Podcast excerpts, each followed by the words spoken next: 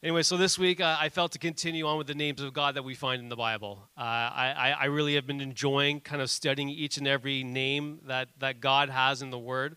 And I'm actually going to use one that was actually called out last week here in the service uh, by one of you. And uh, I was drawn to this week to this name because it perfectly reveals the posture that we need to be taking today, right now in November, in the year 2020, a year like no other year. Uh, you know, it's a posture that is a total trust and reliance on God. That's it, a total trust and reliance on God. And it's not at all what we can bring to the table.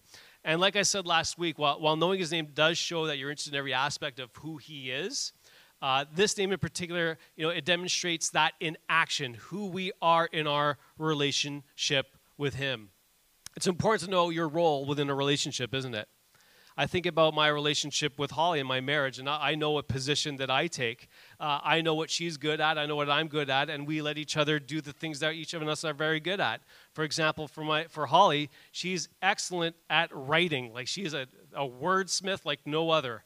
Uh, so, whenever you see a Facebook post or something like that, Holly's the one that does that because I know that if I do it, uh, I'll just confuse you guys by my bad vocabulary or, or, whatever the case may be. So I just describe, okay, this is what I want to say, and Holly, you know, with like three words, Holly's able to write a paragraph on it, which is fantastic. On the other hand, if, if Holly's having trouble with anything technological, I'll step in and do that. So we have our roles, and that's just an example, but that's the example that we have in our relationship. And you know what I love about healthy relationships is that we can let go of the things you know, that, that we can trust our significant others to do. Right? The significant others can complete because they can do it. They can either do it in a more efficient way or in a better way. And the same is with our relationship with Christ. So let me just remind you again of some of the names that we've already covered uh, of God, because I want to connect them all together today. And the first name that we covered was Elohim Chesed. Does everybody remember what that one is? Fantastic. I'm glad you guys are picking that up. It means the God of my mercy the God of my mercy. It means that the mercy of God follows us. It is in front of us. It is within us. We are surrounded by God's mercy. Hallelujah. That is a fantastic thing that God has for us. His mercy is completely surrounding us, and nothing can escape His mercy. And last week we went through Jehovah Shammah, which I'm not going to test you on this because you probably won't remember, anyways. It is the Lord is there. Jehovah Shammah, the Lord is there, which is a prophetic declaration of God's presence over all aspects of our lives. Jehovah Shammah, the Lord is there. And what I love about these names is that there, you know, there's actually there's not enough names out there to describe the glory of God. There is not enough names out there, the wonder and majesty of who He is. That's why there's so many of them. Because, you know, when you really search after God, you discover that you need Him and you need to know Him more and more. And the more that, what I find so fascinating is that the more you know about God, the less you realize you don't know about God. You go after him. It's like a never ending search. You're going after him continually, but the more you go after him, the more you realize, I have got a long way to go. Right? There's no pride in this whatsoever. It is a complete humility. And uh, I, I love that, though, because it's a, it's, a, it's a lifelong search. And I've had so many examples, even here in this body, of people have made that their lifelong search. It's, it's a beautiful thing. And uh, you, you can't achieve anything without having him.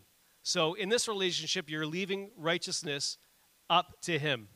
So I'm going to talk about righteousness this morning, but we have to leave righteousness up to Him. That's still something that we're going to leave for Him to take care of, which is the name that we're looking at today. And it's this Jehovah Sidkenu, and it means the Lord of our righteousness. The Lord of our righteousness. He is our righteousness because our righteousness as Christians is justified only by our union to Christ. That's it. His righteousness and not our own. Now, I'm going to be saying righteousness a lot this morning, okay, and it's probably wise that we define it. So, what does it mean exactly? It's an attribute that can actually only be assigned to God because one of, none of us can achieve it on our own. So, righteousness is a gift given to us by Christ in his love. That's it. It's the only standard of righteousness that we have. So, when you think of righteousness, you have to think of Christ, you have to think of God. Righteousness is his and his alone. Okay? So we live in a world right now where people tend to believe that their ways are right in their own eyes, right? And we believe that, the, you know, there, most people believe that there's not any absolute standard of righteousness or, or goodness, right? The idea of sin and forgiveness to some is so foreign because they think that they're actually good enough. How many people you say, yeah, okay, Jesus is great, but I think I'm a pretty good person anyway, so I don't think I, I need that. So they don't realize that sin is something that they, they need to get rid of out of their lives because they think that they're good enough. So truth becomes relative to whatever people think or feel is right. So we have two standards of righteousness. We have the righteousness of man and the contrasting righteousness of God. So in human standards, to be righteous means to be morally upright, okay, which again would be a moving target, really, because, you know, depending on your context, uh, you know, uh, it could be whatever you believe is good is good. So it's not easily defined. To be spiritually righteous, though, means that being you have to be upright in the eyes of God. That's what it means. It's totally different. You have to be upright in the eyes of God. Upright in character, upright in nature, upright in conscience, uh, upright in attitude and conduct, in our action, in our word. And that's a tall order, isn't it? To be upright in all those areas of our lives. That's a, that's a hard thing to do. So, true righteousness is based on God's standards because He is the ultimate lawgiver and the ultimate example for us here on earth. Righteousness is a God centered attribute.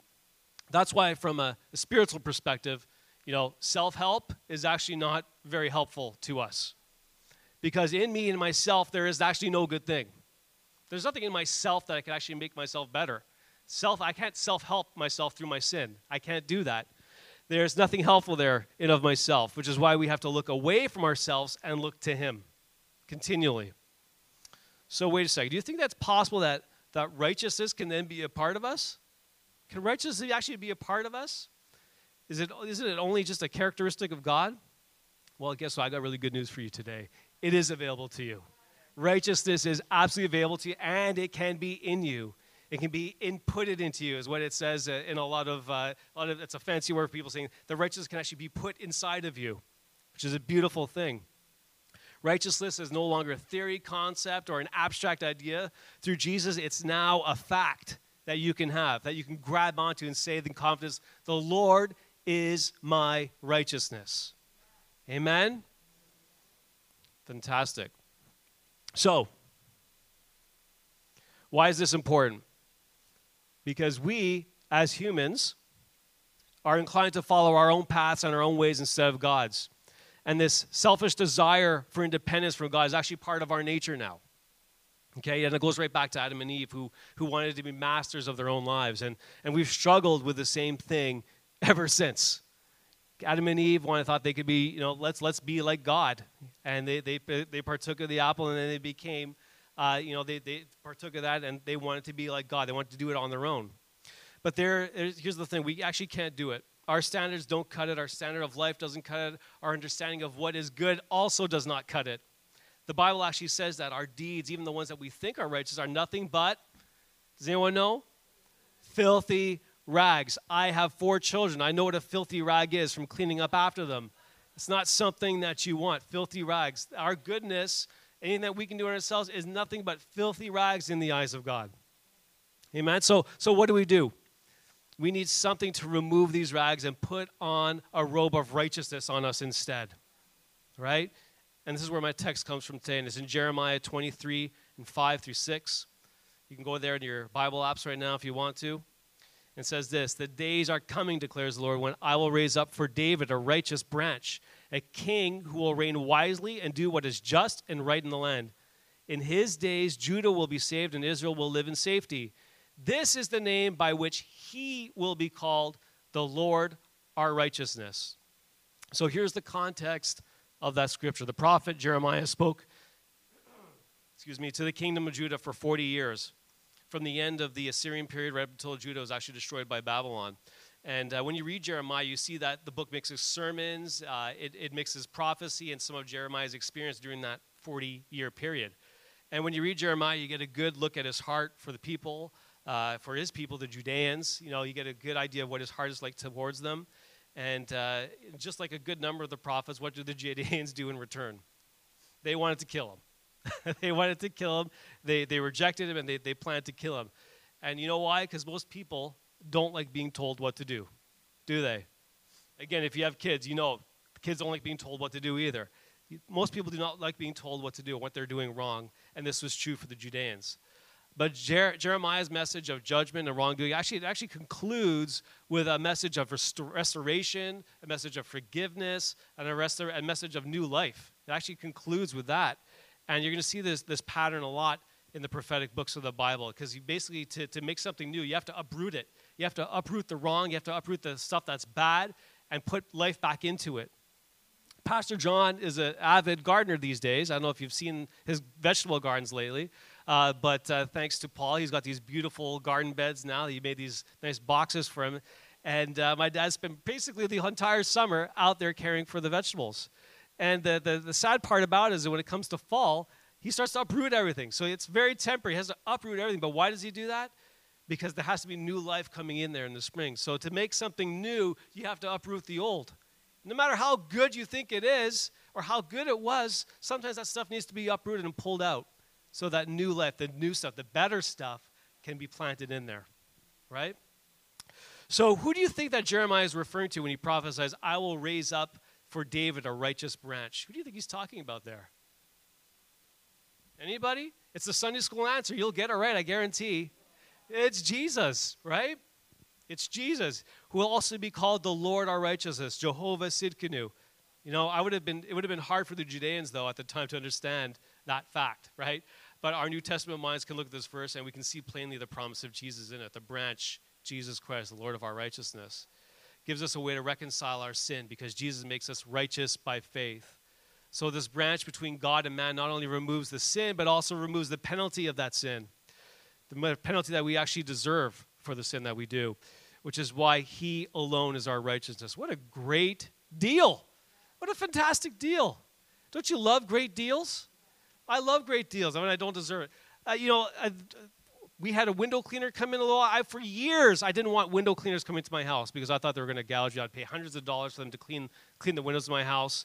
But it turns out we got a quote from someone. It was a couple hundred bucks, and that guy spent hours at our house removing the grime from our windows that I so lazily didn't want to do. I actually tried to clean the windows myself. I tried to do it in my own strength. God forbid. I tried to clean my windows. I got a squeegee out. I looked up online what you know soap and mixture we should use, and I did a terrible job. I didn't do a good job.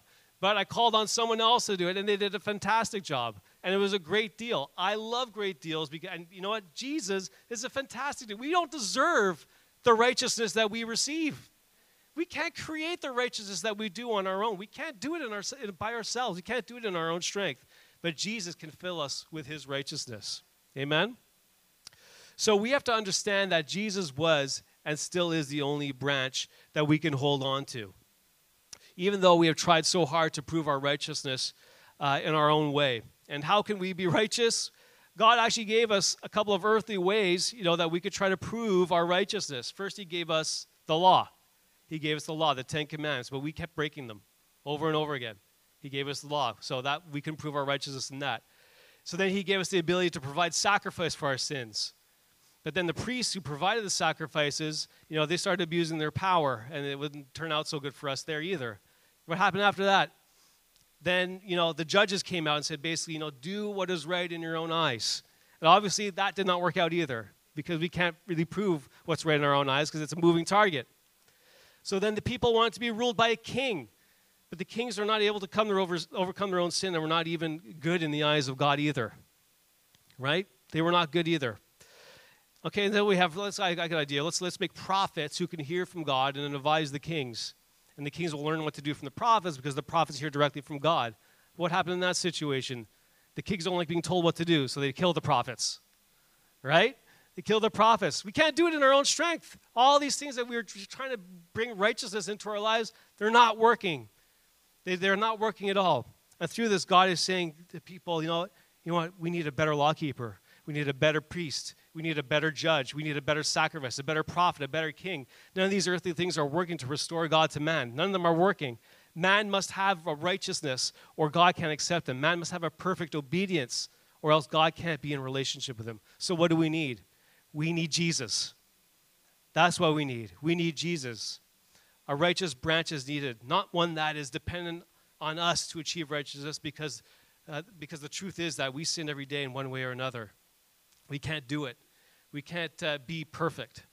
I try to be, I'm a little bit of a perfectionist sometimes. I was growing up, and uh, I, I got mad at myself when I was very young. It was probably Sophia's age. And my dad said, Joel, don't worry, you can't be perfect.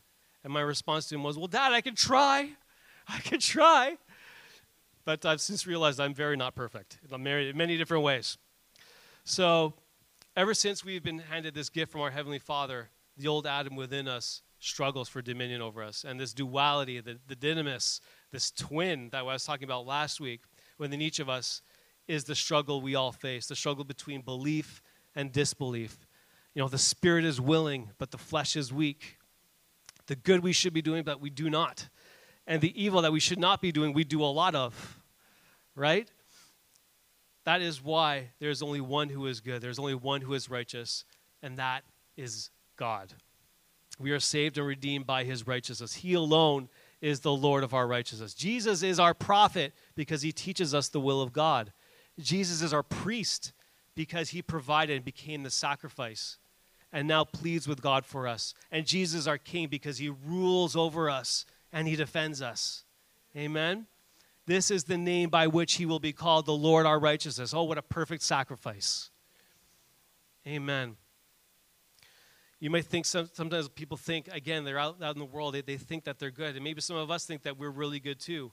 And what I find interesting is that whenever you, you, you talk about salvation to Christians, you think, oh, yeah, I already gave my life to Jesus. That's fine. I'm, I'm there. I'm good.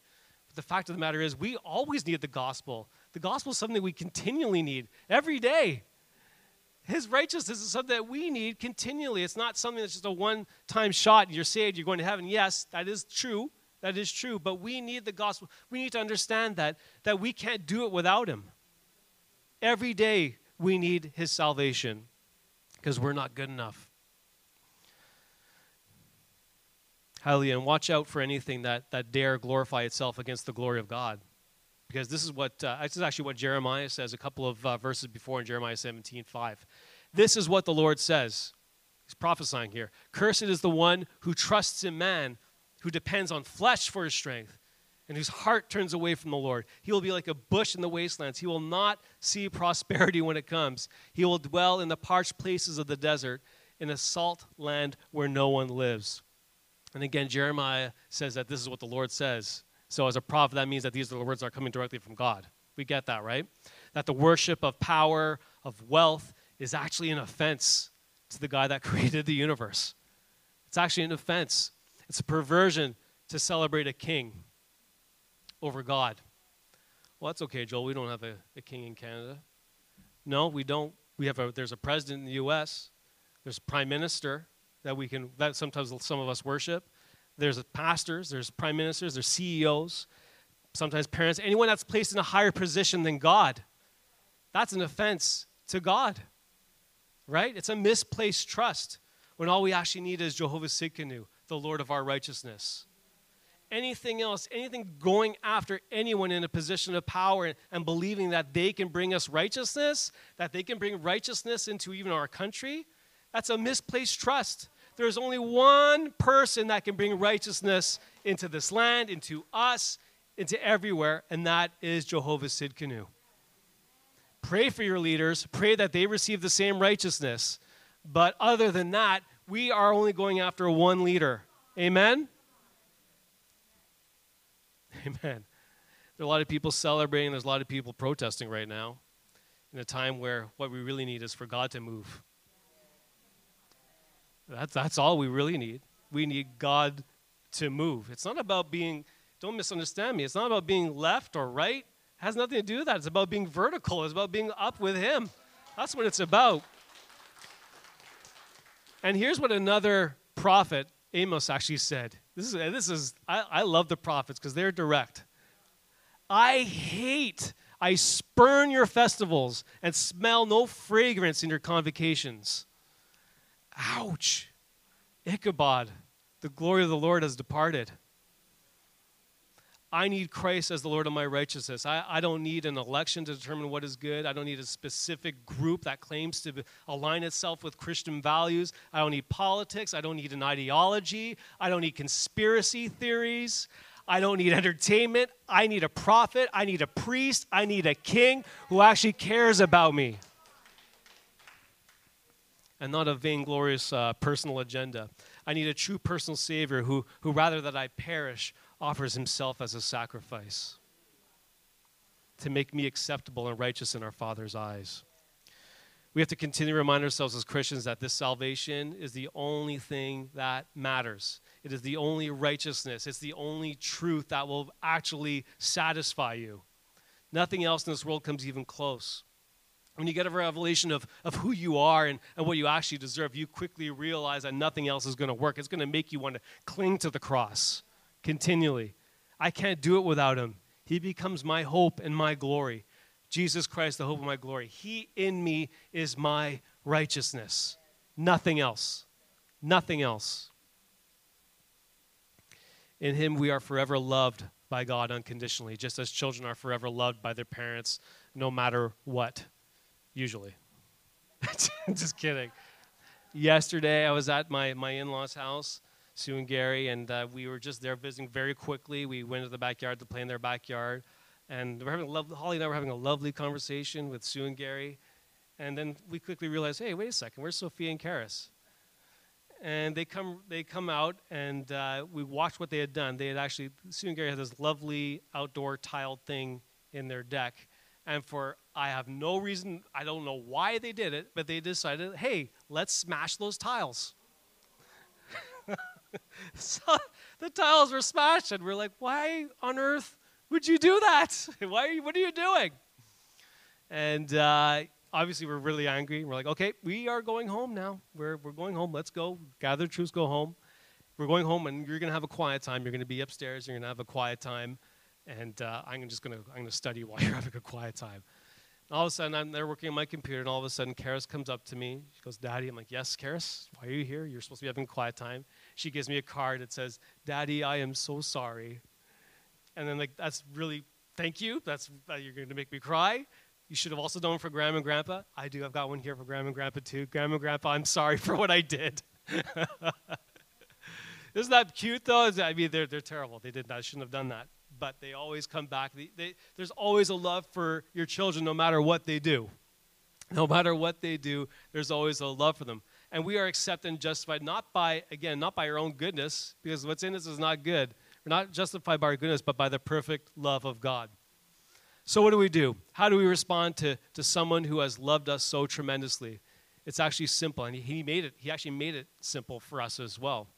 We express our gratefulness by continually living in his righteousness. That's what we do. We have the privilege of reconciliation with God, and we've been adopted into the family of God because of that righteousness. Because of that righteousness. Don't you love that? That the spirit of adoption is on us as children, that we have that love spread, coming down to us as his children, that we've been adopted into his family. Isn't that beautiful? Holly's been adopted into my family, and then we, when we go over to my parents' house, we already we know the code to their door, so we can get into their house whenever we want to. We went over there this week. They gave us the code so we can go right in. And Holly's like, I don't. We should tell your parents that we're coming over. Like, don't, don't worry about it. They like us when we come over. So we go over, we sit down. We, we were there just to have some quiet time so that we could work. And uh, Holly, we went, I went into their fridge. I pulled out their best chocolate, gave some to Holly. Said, Holly, you shouldn't, you shouldn't be doing like Holly, don't worry. You have been adopted into this family. The love is yours. You can have whatever you want. Amen? So I didn't tell you about that chocolate, by the way. I'll have to get you some more. Amen. So, how do we do this? It's all about faith. It's about believing in Christ. It's about trusting in Christ. It's about putting all your hope in Him. That's what leads us to the righteousness of God. Righteousness is the God given quality, again, inputted into us when we believe in Christ. Amen. Have you ever done data entry on a computer before? You input data into the computer so that it performs a function. Same thing. His righteousness is inputted into us so then we can actually bring that righteousness to everywhere that we go. His righteousness is inputted into us. Even though sin, if you look back at the beginning with Adam and Eve, with sin, sin, they, they, create, they did the sin, and now that sin was inputted into us. That is the original sin that's within us. Now that sin has been removed, and what's been put in there instead is His righteousness. Amen? That's a good trade. Again, a very good deal. Very good deal. And you know, while the church is, is busy arguing about what theology is correct, even though, you know, we all just see in part, the whole church should actually be shouting in agreement that Jesus Christ is the Lord of our righteousness. That is the one thing that we can all agree on. Jesus Christ, the Lord of our righteousness. This should always be something that stirs your heart. The fact that regardless of what's going on, you can cry out, Lord, you are my righteousness. Let me read that verse again. In the, his day, in, in his days, Judah will be saved and Israel will dwell securely. And this is his name by which he will be called the Lord our righteousness. Why am I wowed by this verse? It's not that Judah is going to be saved. It's not that Israel is going to live in safety. That, that's, those are all good things as well, too. Uh, but, you know, what actually what, what strikes me in that verse is this, is that it's the word our that wows me. I'm wowed because I'm included in the our. You're included in the our. That word our is what makes it inclusive to us. I'm not an outside, you know, looking in, wishing that God could accept me. I'm on the inside looking at his face, praising him, boldly approaching his throne. Me being a sinner no longer defines my relationship with my heavenly Father. It doesn't. Jesus defines my relationship now. Jesus defines that relationship with my heavenly Father because I am in Christ and Jehovah Tsidkenu is in me. I am saved. Christ in us. The Lord is our righteousness. Amen. That is such a wonderful, wonderful declaration of who He is in us and what our relationship is with Him. Amen. I'm just going to pray now. If you all want to stand with me, if you can. How many people want His righteousness? Guess what? You can never have enough of it either, by the way. Yeah, we have some of it, we're saved, but you know what? We can have even more of His righteousness. We can have more of Him in us all the time, inputted into us. How many people want more of his righteousness? Amen. I know I do. So let's pray that right now. Really pray in agreement with me. Loving Father, we praise you for your great salvation in Jesus Christ, who is Lord, our righteousness. Thank you that your promises to us, the church, never fail and are always yes and amen in Christ. Lord Jesus, our righteousness, all honor and praise and glory belong to you. Thank you for imparting your righteousness to us when, when we repent and, and call on your salvation.